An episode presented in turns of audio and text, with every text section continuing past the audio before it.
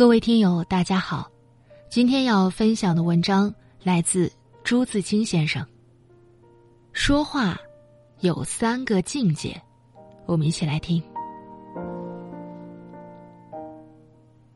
谁能不说话呢？除了哑子。有人这个时候说，那个时候不说；有人这个地方说，那个地方不说。有人跟这些人说，不跟那些人说；有人多说，有人少说；有人爱说，有人不爱说。哑子虽然不说，但也有咿咿呀呀的声音，指指点点的手势。说话，并不是一件容易事，天天说话，不见得就会说话。很多人说了一辈子话。没有说好过几句话。所谓“辨识的舌锋”“三寸不烂之舌”等赞词，更是物稀为贵的证据。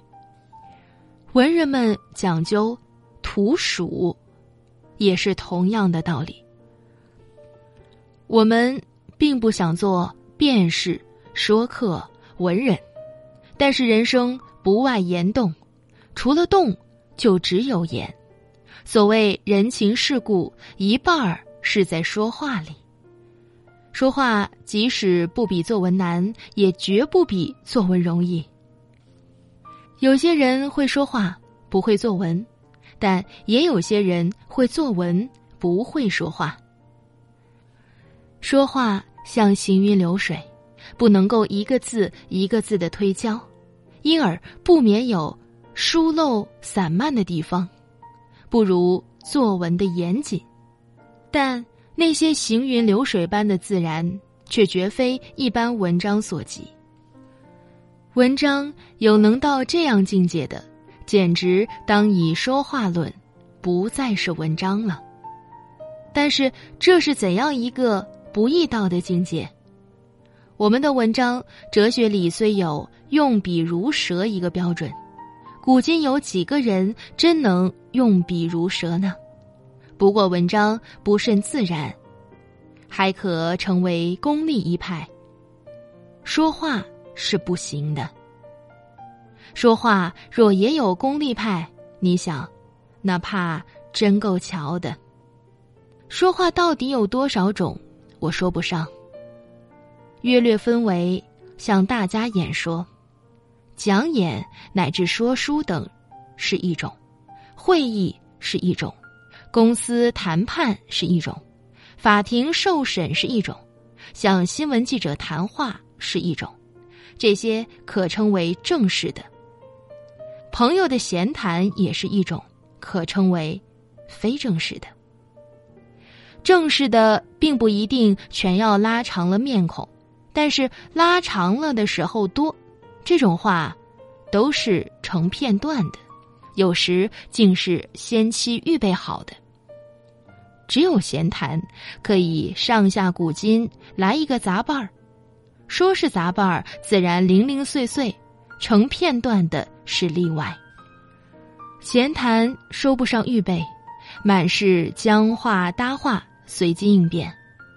说准备好了再去闲谈，那岂不是个大笑话？这种种说话，大约都有一些公式，就是闲谈也有。天气常是闲谈的发端，就是一例。但是公式是死的，不够用的。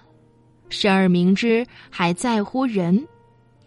会说的教你眉飞色舞，不会说的教你昏头耷脑。即使是同一个意思，甚至同一句话。中国人很早就讲究说话，《左传》《国策》《世说》是我们的三部说话的经典。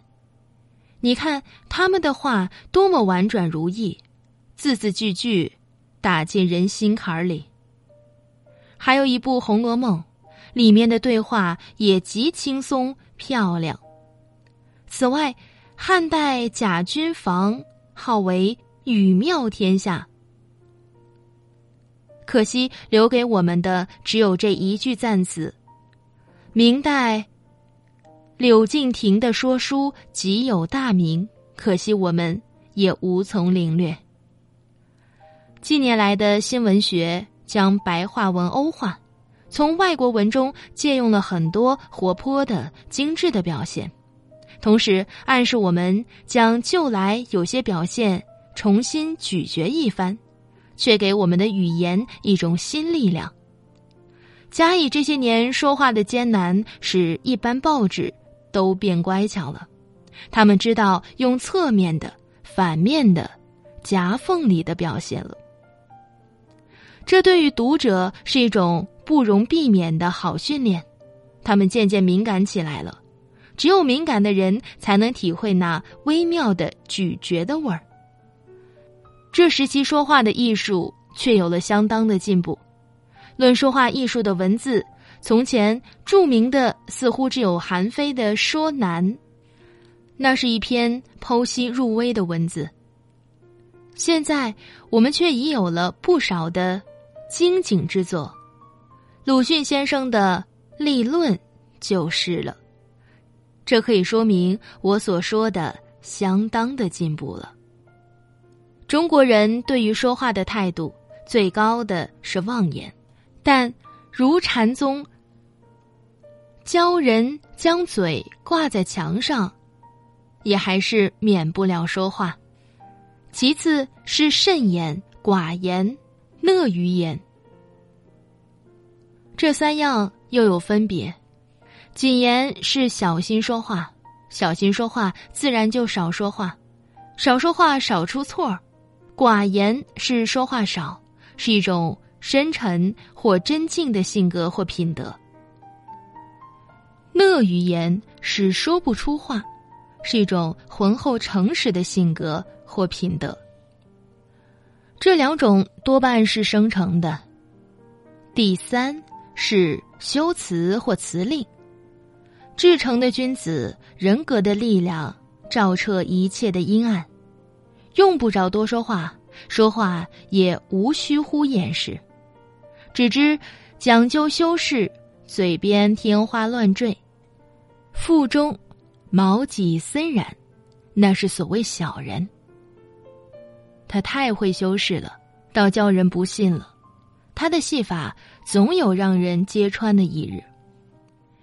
我们是介在两者之间的平凡的人，没有那伟大的魄力，可也不至于忘掉自己。只是不能无视世故人情。我们看时候、看地方、看人。在礼貌与趣味两个条件之下修饰我们的说话，这儿没有力，只有机智。真正的力不是修饰所可得的，我们所能希望的只是说的少，说的好。以上就是和各位分享的文章，不知有所感悟吗？欢迎在留言区抒发自己的感想。明天见。